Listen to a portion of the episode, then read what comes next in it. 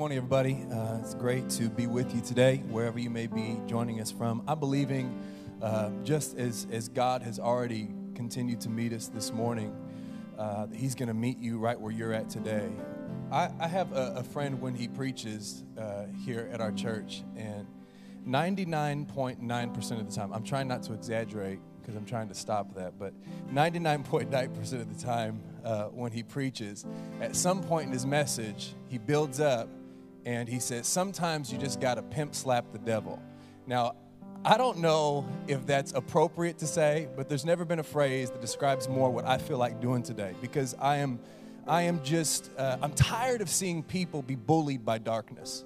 And we're living in a time where I get it, life is up and down and all around, but we were created to be light. You know what the cure for darkness is? Light.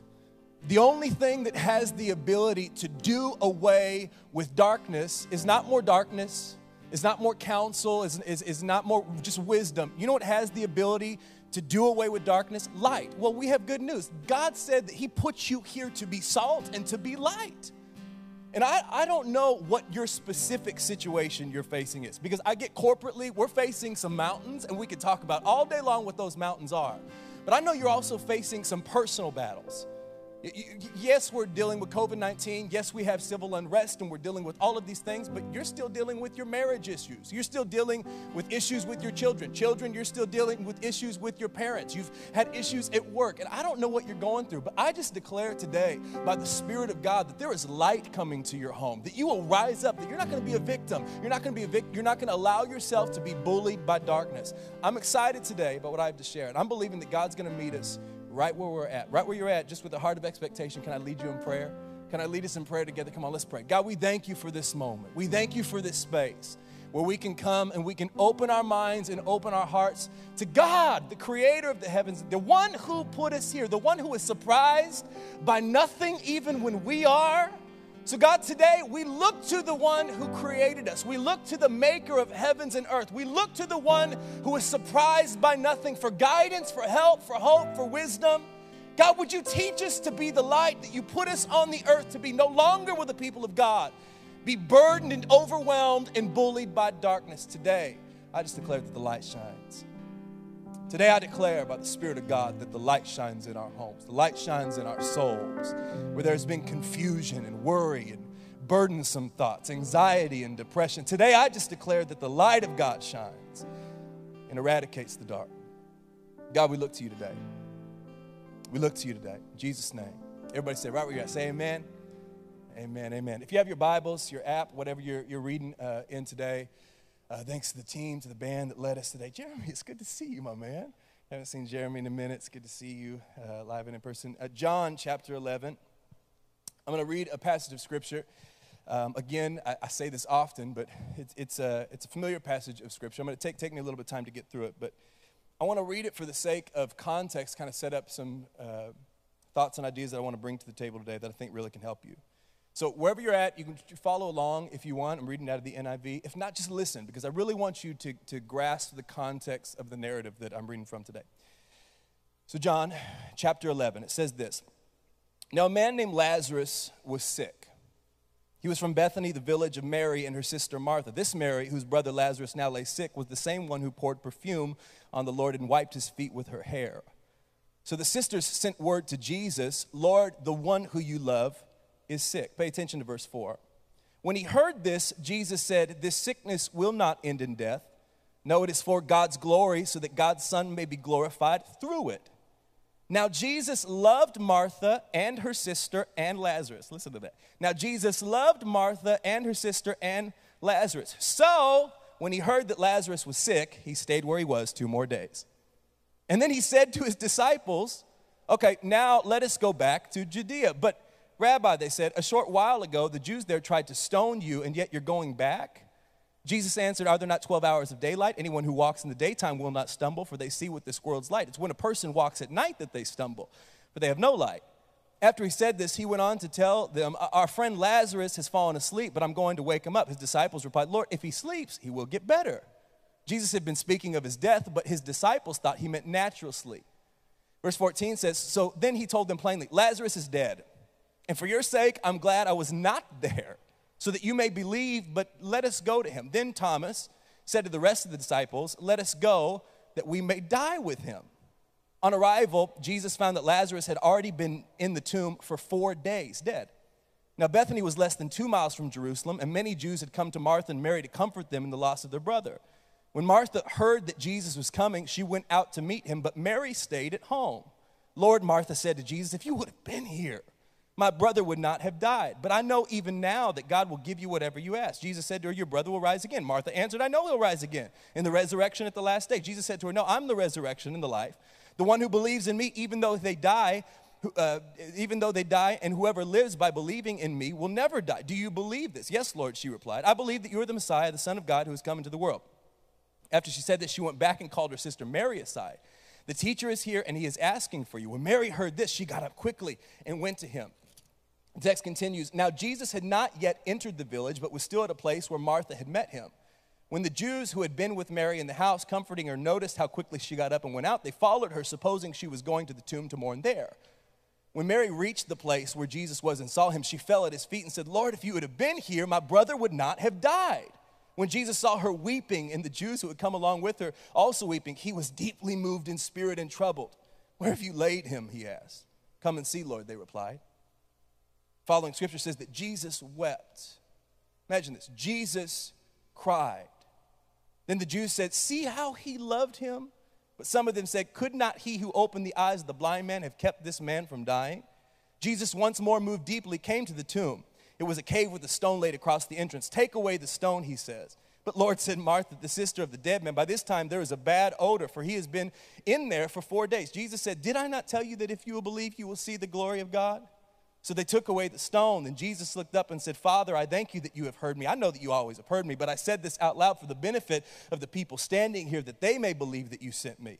When he had said this, Jesus called out in a loud voice, Lazarus, come out. And the dead man came out, his hands and feet wrapped with strips of linen and cloth around his face. And Jesus said to them, Take off the grave clothes and let him go. Sometimes I, I stop and I think about things that we experience in life that um, we have a frame of reference for our experience with them, so they seem very normal to us. But when you think back, like the very first time someone ever experienced blank, how did they feel about it? I mean, think about like the, the context of, of something like fire, right? Like we understand what fire is. We understand that there are benefits to fire. We understand that there are dangers to fire. But imagine being like the very first person that ever experienced fire. I mean, you, you, you get it to light and you're like, oh, what is this? Like it's warm and we can use it for light and you've, you've never experienced it before, but then you touch it and you get burnt and it's like, oh, is this good or is this bad? When, when you have no frame of reference for something that you experience, you're on an emotional roller coaster. It makes your emotions actually rather turbulent because I don't know what to expect because I've never experienced anything like this before. Think about uh, maybe your first uh, time that you ever flew in an airplane. You remember how crazy like that was? And what's crazy even about that experience is that you had a frame of reference. You had someone that could tell you, okay, so here's what's gonna happen. You're getting in the plane, you're gonna brace for takeoff, you're gonna put on your seatbelt. There's gonna be times, actually, in, in the flight that you're gonna have turbulence. There's gonna be times that the, the airplane all of a sudden will just kind of drop, and you're gonna think like it's the end of your life. But don't worry, it's not the end of your life. This is what happens when you fly. But could you imagine? Could you imagine being the very first person that had ever uh, uh, that had ever flown an airplane, ever gotten it off the ground. I mean, you had the dream that I think one day we can fly. You can't fly, people can't fly, but I think we can. I think if we can get the science right, we could do it. But could you imagine what it would actually be like taking off for the first time? Could you imagine the emotional roller coaster of here we go, here we go, okay, we're speeding up. Oh, oh, I think we're off the ground. Oh, we're off the ground. Oh, oh my God, we're flying. We're flying. And then you hit a little bit of turbulence. We're dying. We're, we're, we're dying. Why? Because I've never experienced this before, so I don't know what I don't know what to expect. When when you have never experienced what you're experiencing, it puts you in an emotionally turbulent state. Does anybody know what I'm talking about?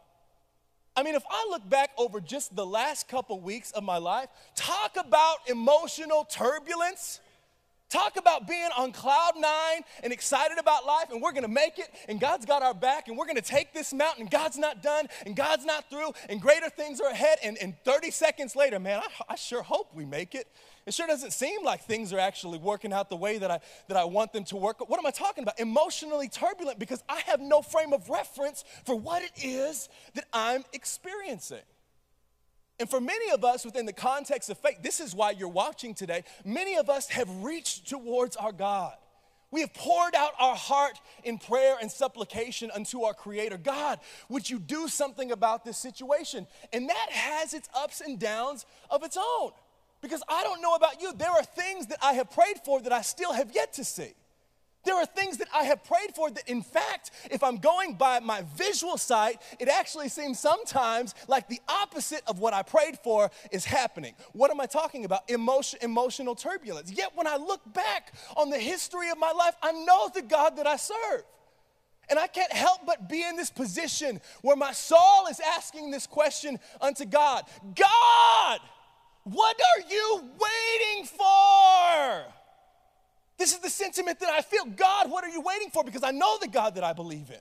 I know the God who has the power to make something out of nothing. I know the God who has the power to take spit and mud and rub it in a blind man's eyes, and all of a sudden he begins to see. I know the power of my God who can take two fish and five loaves and multiply them to feed over 5,000 people. I know the power of my God who, with his words, can drive demons out of humans who have been plagued by demons for years and send them into pigs that run off a cliff to their, to their perpetual death. I know the God that I believe in that saved the human human soul from a pandemic. I'm not just talking about a natural pandemic on the inside, I'm talking about a sickness that no man can cure. My God has cured. I know the God that I believe in, but God, what are you waiting for? If anybody knows this feeling, I think it's Mary and Martha. Because Mary and Martha are not just fans of Jesus. Mary and Martha, these guys are, they're, they're, they're friends of Jesus. These are people who feel like I have a special relationship with God. Does anybody feel like that? I, I know what I've been through. I, I know the things that God has walked me through. I know the times that we didn't have the money and somehow God sent the money. I know the times when, when, we didn't have money for insurance to go to the doctor, and so we prayed and we got on our knees and asked God, "Would you meet?" And I know, I know that it was God that healed my ch- children. You can't talk me, you can't talk me out. I know the God that I believe in because we have a personal relationship. Mary and Martha knew what this was like. Lazarus is sick and it's not looking good. We got to call Jesus. Jesus will show up. Jesus will show up because he, he, he has a lot going on, but he cares about us. He cares about it. He, he, he loves us. He'll show up. And what's interesting, they call on, they call on Jesus, and the text says that Jesus stayed where he was two more days. God, God what, what are you waiting for? What am I waiting for? What, what, am, I, what am I waiting for? I'm, I'm waiting, I'm waiting for, I'm actually, wait, I'm waiting, I'm waiting, I'm waiting for you. What am I talking? I'm, I'm, I'm, I'm, the reason that I'm waiting is for you. The text says Jesus loved Martha and Mary and Lazarus. So, when he heard that Lazarus was sick, he stayed where he was two more days. This is mind boggling to me. Jesus loved Martha. This is the, the, the, preface to, to the statement of him waiting. He loves Mary, he loves Martha, and he loves Lazarus. So, in other words, because he loves them, he stays where he is two more days. God, what are you waiting for? I'm waiting for you. There are things that God has the ability to see that you do not have the ability to see. And I can say this a million times till I'm blue in the face, but these are the things that make life work. You have to decide either you're surrendered to God or you're not. What do, what do you believe about God? Do you believe that He is omnipotent and powerful and in control because you have surrendered your control unto Him? Is He somebody that, he can, that you can trust with your life even when you do not understand or not? God can see things that you cannot see. I beg God to do things my way, but sometimes God has a perspective that I don't have. I have waited, and the reason that I have waited is for your benefit. What are you waiting for? I'm waiting for you. Sometimes I got to stop and thank God that He's waited for me. Sometimes I got to stop and thank God that there are prayers that I prayed that He didn't answer the way that I wanted Him to answer. Because if He would have answered them the way that I wanted Him to answer at the time that I wanted Him to answer, I wouldn't end up in the position that I was in. I wouldn't have the family that I have, and I wouldn't have the perspective that I have, and I wouldn't have the wealth that I have because I would have messed it all up if He would have done it my way. But He has a perspective and He has a way, and He understands that this journey will not end in death. And even though I do not not understand it, there is a perspective that God has, and my responsibility unto Him is to surrender.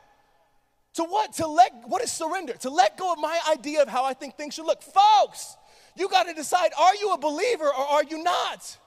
What, what, what am I talking about? How does this world work? Is it natural or is it spiritual? If it's natural, you better hold on. You better keep your life in your hands. You better go after the money. You better be freaking out right now. But if there is a God who is sovereign, who placed you on the face of this planet, you only have one response to Him. is to take the reins out of your hands and to put those reins into the hands of God. And God, wherever this journey takes us, I may not be comfortable with it. I may not understand it. I may not have proper perspective, but I cling to your word that this journey will not end in death. That my God, who started a good thing, will surely completed in me, in my life, until He is done. God, what are you waiting on? What are you waiting for? I'm waiting for you. See, the thing about prayer, prayer manifests God's purpose, not yours. This is difficult. The thing about prayer, prayer, prayer doesn't manifest the things that I want. Prayer manifests God's best. This is why when we pray, like, I think, I mean, we, we coach people in the right things, but I don't know if you understand what you're praying when you're praying, Come thy kingdom be done the will of the Father. Come thy kingdom be done thy will of the Father. Come thy kingdom be done the will of the Father. Now, you feel how when I say that, like you just feel that that's right. Come thy kingdom be done the will of the Father. God, your kingdom come. Your will be done in my But you know what you're really saying when you pray that? What is, what is God's kingdom? It's God, you're, you're saying, Come God's way of doing things. Come God's way of doing things. Well, you know what that's going to, you know what God's way of doing things is? He operates on gratitude, he, he operates on compassion, he operates in patience, he, he operates in trust, he operates in faith. So, in other words, when I'm praying, come thy kingdom, I'm saying, come on, patience, come on, faith, Come on, trust in God. The things that I'm praying, and, and sometimes I think in life we, we don't understand that literally the things that we're saying are sometimes the things that we're praying for. God, God, why are you waiting? What are you waiting for? I'm waiting for you. He tells it, he tells his disciples, Lazarus is dead, and I'm glad that I wasn't there. What?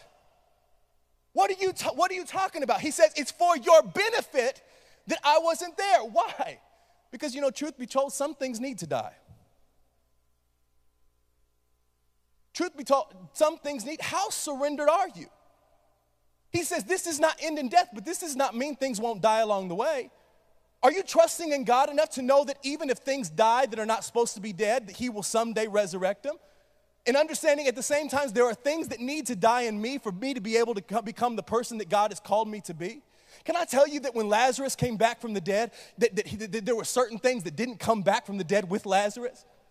Huh? Can I tell you that when Lazarus came back from the dead, you know, it didn't just shift things in Lazarus, but it shifted things in Mary and Martha and all of the disciples. There were things that needed, what needed to die? This entitlement that I think that God has to do it my way if He's going to do it at all.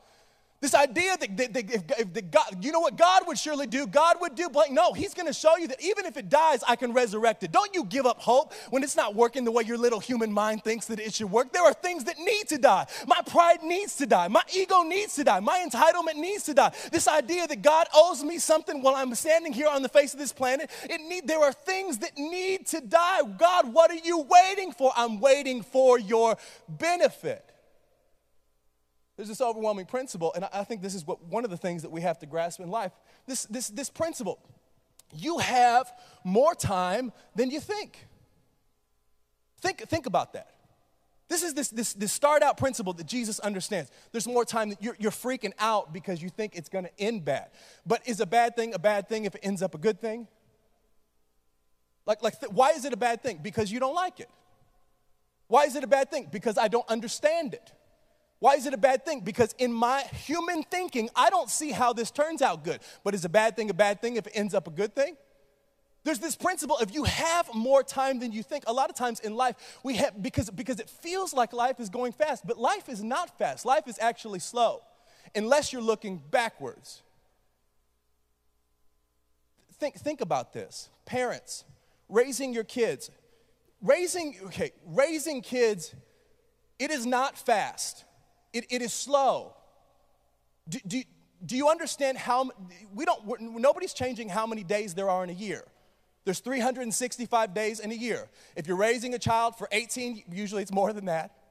If you're raising a child for 18 years, that's how long it, it's, it's, not, it's not fast. It's, it's slow until what? Until you get to the end of it and look back. And then when you get to the end of it and you look back, what do you say? Oh, it went so quick. You ever been on a vacation? Those first couple days of it, isn't it weird how, oh, we have plenty of time. We have plenty of time. We have seven days of this until you get to the seventh day and you look back and what do you say? It goes so quick. If you're feeling a pressure like life is moving fast, chances are you may be living life looking in your rearview mirror. How, how are you going to be able to get to the place that God has for you in your future if all you're doing is looking back? You have more time than you think. God, what are you waiting for? I'm waiting for you. I'm waiting for your benefit. But I'm not just waiting for your benefit, I'm also waiting for you to make a move.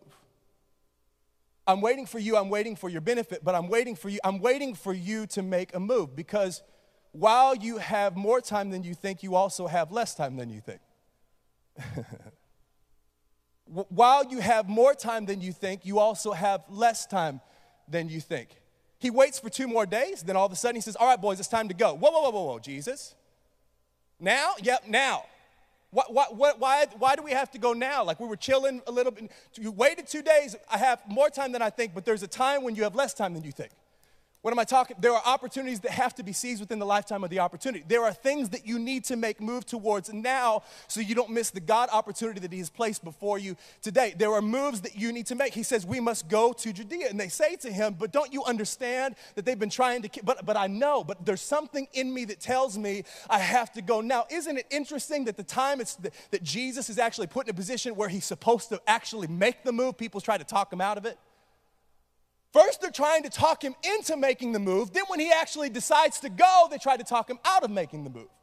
See, here's the problem with counsel. Counsel in your life will always try to talk you, oftentimes, off of the ledge of what God is leading you to and cause you to cater to the things that make sense. We can't go there because they tried to kill you last time. I know they tried to kill me last time, but I got something down on the pit of my stomach that says there's something here today that I have to seize. And if I don't go through it, then I'll never get to it. There's things that I have to walk through, there's risks that I have to take. Everybody's not going to be on the same page and understanding why I got to make this moves for my family or why I got to do the things that God God is calling me to do. There are times in your life that you're going to have to make the decision that I will go with the conviction of God in my heart over the counsel of men on the outside.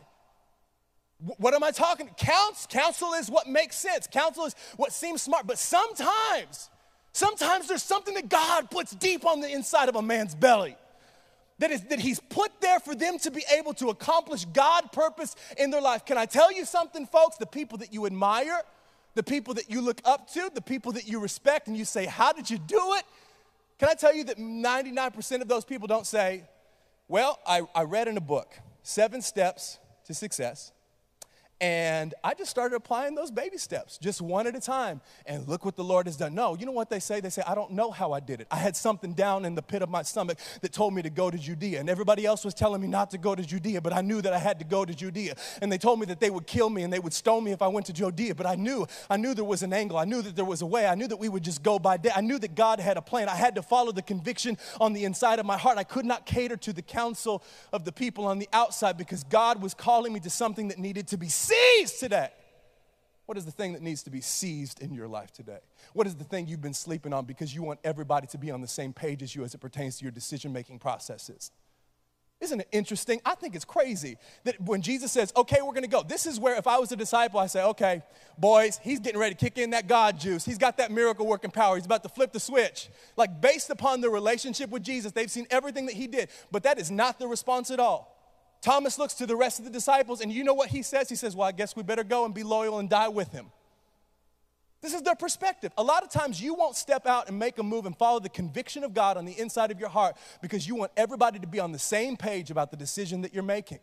That is not how God works. That is not why you were put on the face of this planet. You were put on the face. Stand tall, have a backbone, know who God has made you to be. Be bold and be courageous. Cast not away your confidence, saith the Lord. For in it is great reward. Where's the great reward? When I square my shoulders and say, I gotta go. Oh, you gotta go. It's not smart to go. I know it's not smart to go, but something in the pit of my stomach says there's something that has to be seized today.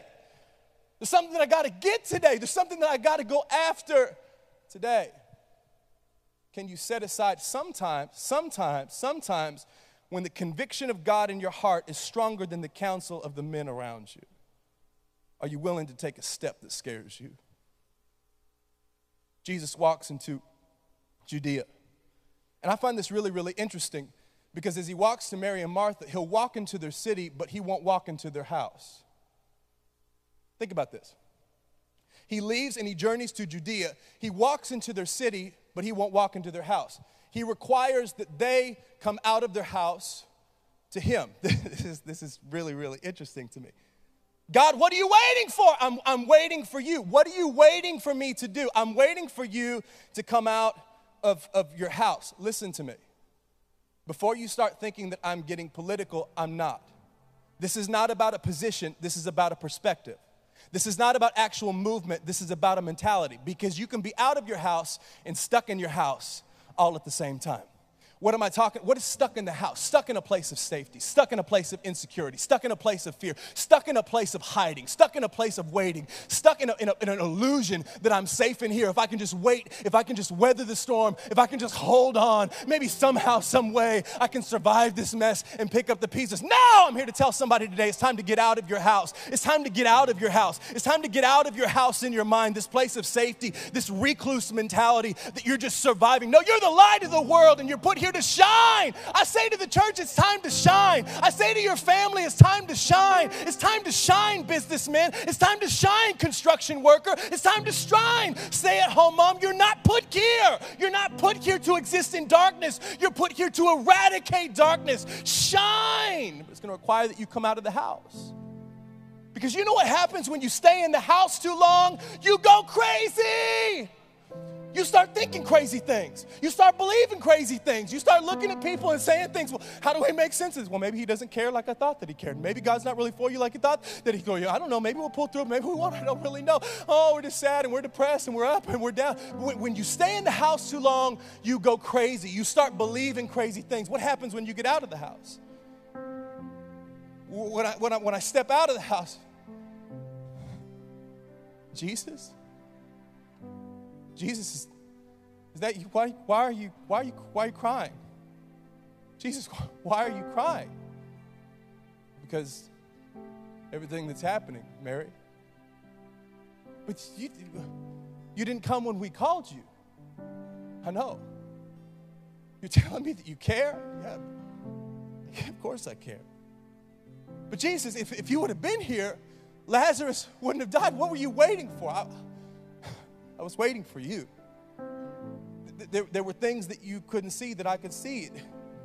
Mary, they were trying to kill me. And if, if I would have come when you wanted me to come, everything was so hot, they would have stoned me and they would have stoned you and they would have stoned Martha and they would have stoned Lazarus and they would have stoned all of the disciples. I was, I was waiting, but I wasn't waiting to hurt you. I was waiting to help you. You, you cared? Yeah, I was, I, was, I was waiting. I was waiting for you. You, you were waiting for me? Yeah, I was, I was waiting for you because there was truth be told, there were some things in you that needed to change, Mary.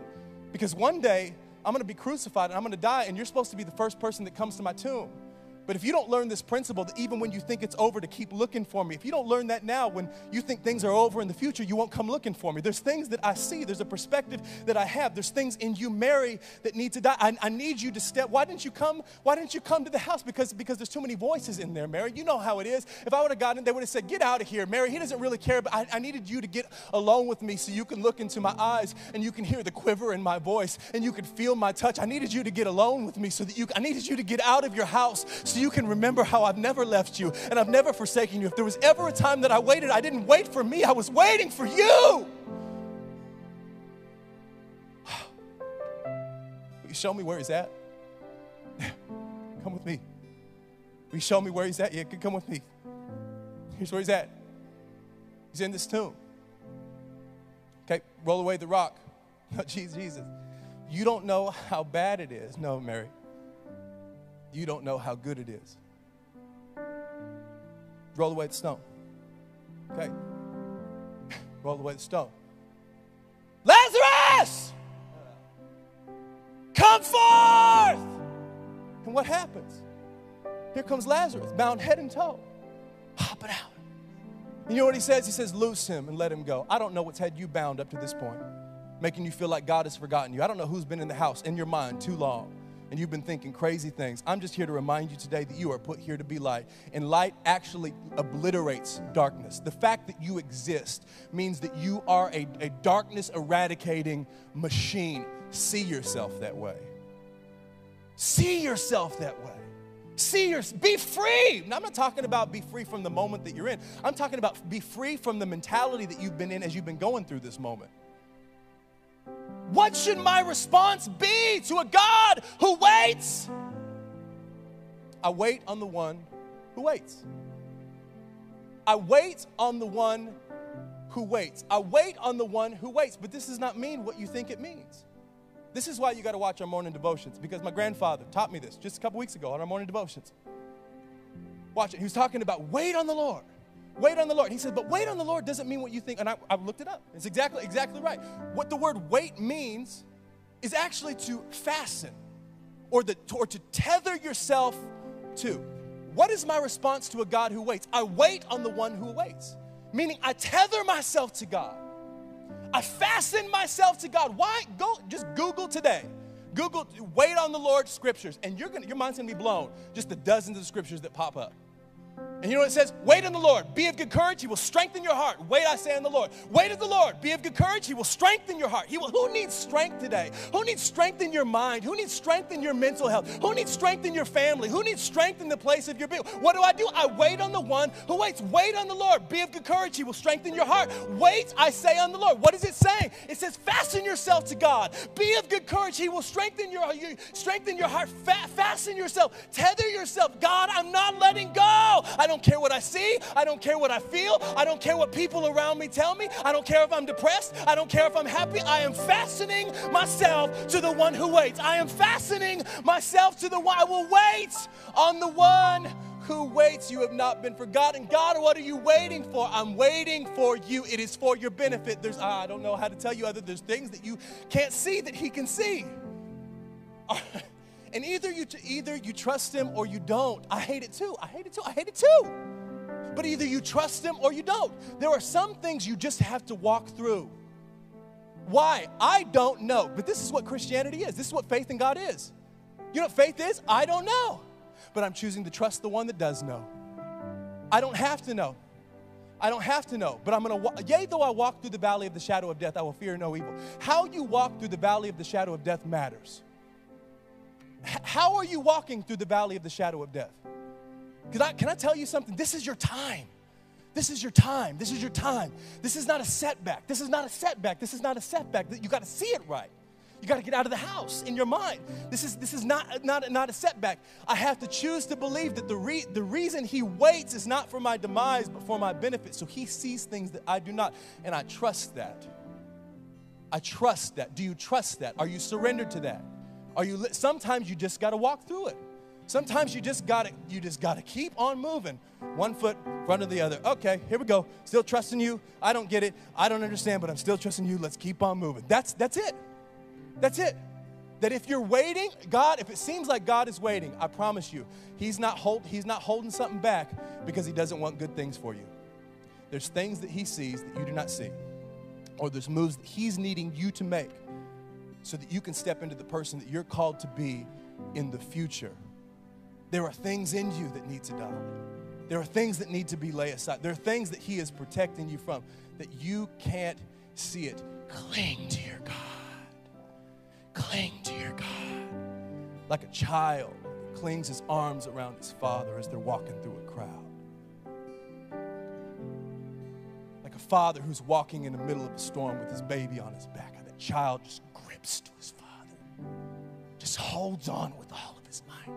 Because I know if I hold on to dad, that I'll be okay. I know if I hold on to dad, I'll be okay. Wait on the Lord. Be of good courage. He will strengthen. He will strengthen your heart. Are you weak today? Are you weak today? Wait on the Lord. What? Fasten yourself to God. Fasten. Get out of the funk.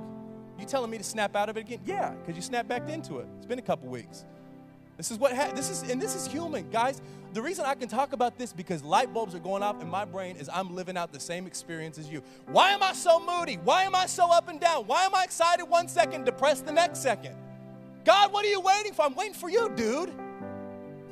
You just don't get it, do you? Like, You either trust him or you don't.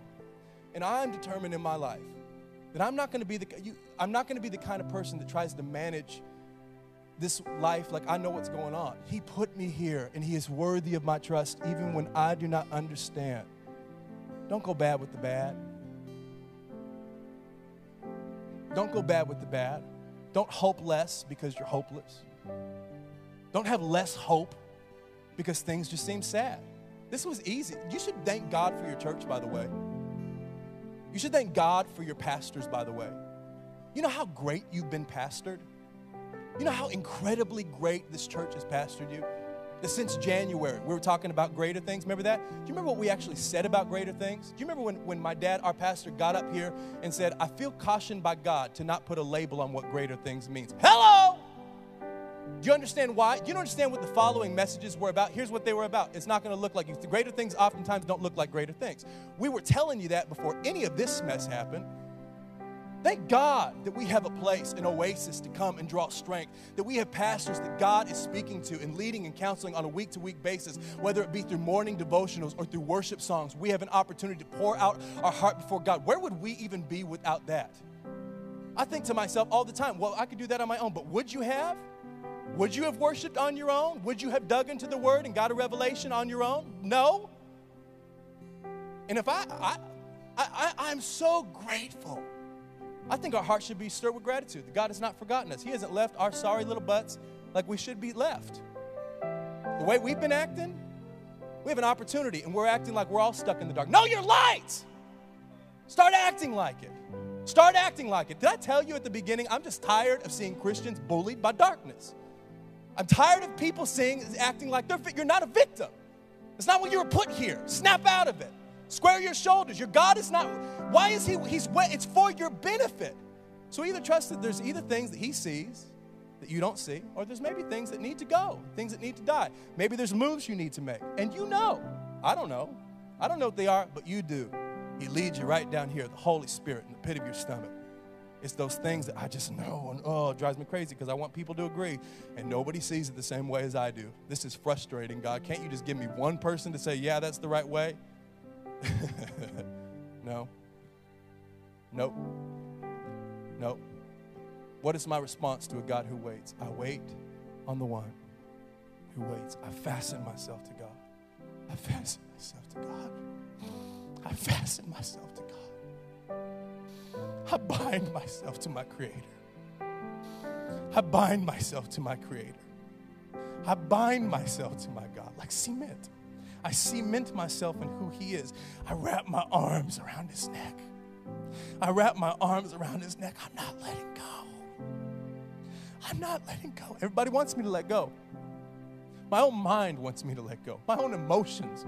God, they're working against me. They're trying to get me to let go. I will, I will not, I will not, I will not let go. I won't let go. I won't let go. I won't let go. I won't let go. I won't let go. I will wait. I will fasten myself to the one who has fastened himself to me. Think about it. What if Mary could have understood? What if Martha? What if all of these people could have understood the bigger picture? They didn't understand that this was setting them up for the future. When Jesus would be dead, crucified, if they hadn't gone through what they would have been through, you know what they it probably would have been over. They would have all been in their houses. But they've experienced stuff like this before. You know where Mary's not after Jesus is crucified? She's not in the house, walking around at the tomb. You the gardener? Huh? No, it's Mary. It's me. It's you. I, oh, you're back. I knew you'd be back. I knew you. I knew you because I learned long ago that when you wait, you're the one who waits for me. God, today, would you anchor this word in our hearts? Would you cement it into our minds? Would you give us the courage that so many of us need? So many people who are tired and weary the sails of their soul have just been depleted because it seems like there has been no wind. I just declare that the winds of the Spirit start to flow again. I just declare that the winds of the Spirit start to flow again. I just declare the winds of the Spirit start to flow again. I just declare the winds of the Spirit start to flow again. I, I said this when I was down in uh, Los Angeles at a church this last week. I believe that there are things that you thought were a shipwreck was actually the setting of a sail. And the reason that the sails have to be set so that when the wind blows, the ship will blow in the right direction. I just declare in your life it has not been a shipwreck, but it has been a setting of of the sail. And I declare you have been prepared for the winds of heaven to begin to blow again. If they would have started blowing before, it would have pushed you into the wrong direction, a direction that you were not intended to be. But because you there has been a setting of the sail, now this winds of the spirit can begin to blow and you'll blow into your destiny. You'll step into the place that God has for you. I just declare, God, we fasten ourselves to you like a child to its father. Would you, would you give us the courage? Would you give us the courage and the ability, and God, even greater, the humility? God, the humility to say, I don't got to look pretty. I don't got to look like I have it all together. It doesn't got to work the way that I want it to work, but I got to have you. I got to have my hands wrapped around your neck. I got, I got, got to feel you in my grasp. I got to be with you. I got to see your tears. I got to feel your breath. I gotta, I gotta know. I gotta. I, I, don't. I don't have to have success. I don't have to have people shouting my name, and people don't gotta know me, and I don't have to have all the things that I want. But God, I gotta have you. Fasten myself to the one who's fastened himself to me. Maybe you're here today, never made a decision to place your faith in Christ. I want to give you an opportunity before the band just sings a little bit something. We'll give you just a second to decompress. But the Bible says, whoever calls upon the name of the Lord. This is why we have hope. This is what Christianity is. I take the, I'm, here's the easiest picture taking the reins out of my hands, saying, Here you go. That's what it is. Whoever calls upon, who makes him your Lord, what is it? Here you go. The reins are yours, God. You're in charge now. If you've never made a decision and you're tired of carrying the pressure of being your own master, I want to give you an opportunity to pray this prayer. And I just, I just ask that everybody, you've maybe even prayed it before, that you just rededicate your life. You just remind yourself that, hey, you got to remind yourself sometimes. You got to remind yourself who you, you're a child of God. You've given the reins to God. God, God, surrender is not just giving up control so no one's in control. It's giving control to someone who knows what to do with the control.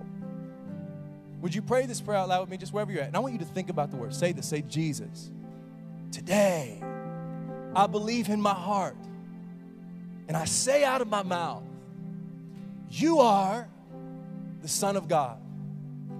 I believe that you lived for me. I believe that you died for me. And I believe that you came back from the dead for me. Today I call you my Savior and I make you my Lord. I say this Jesus, help me to live the life you made me to live.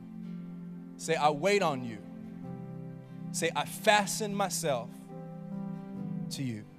In Jesus' name. Amen. Thanks for listening. If this impacted you and you'd like to partner with us, go to celebrationchurch.cc/give to help us reach people with the message of Jesus.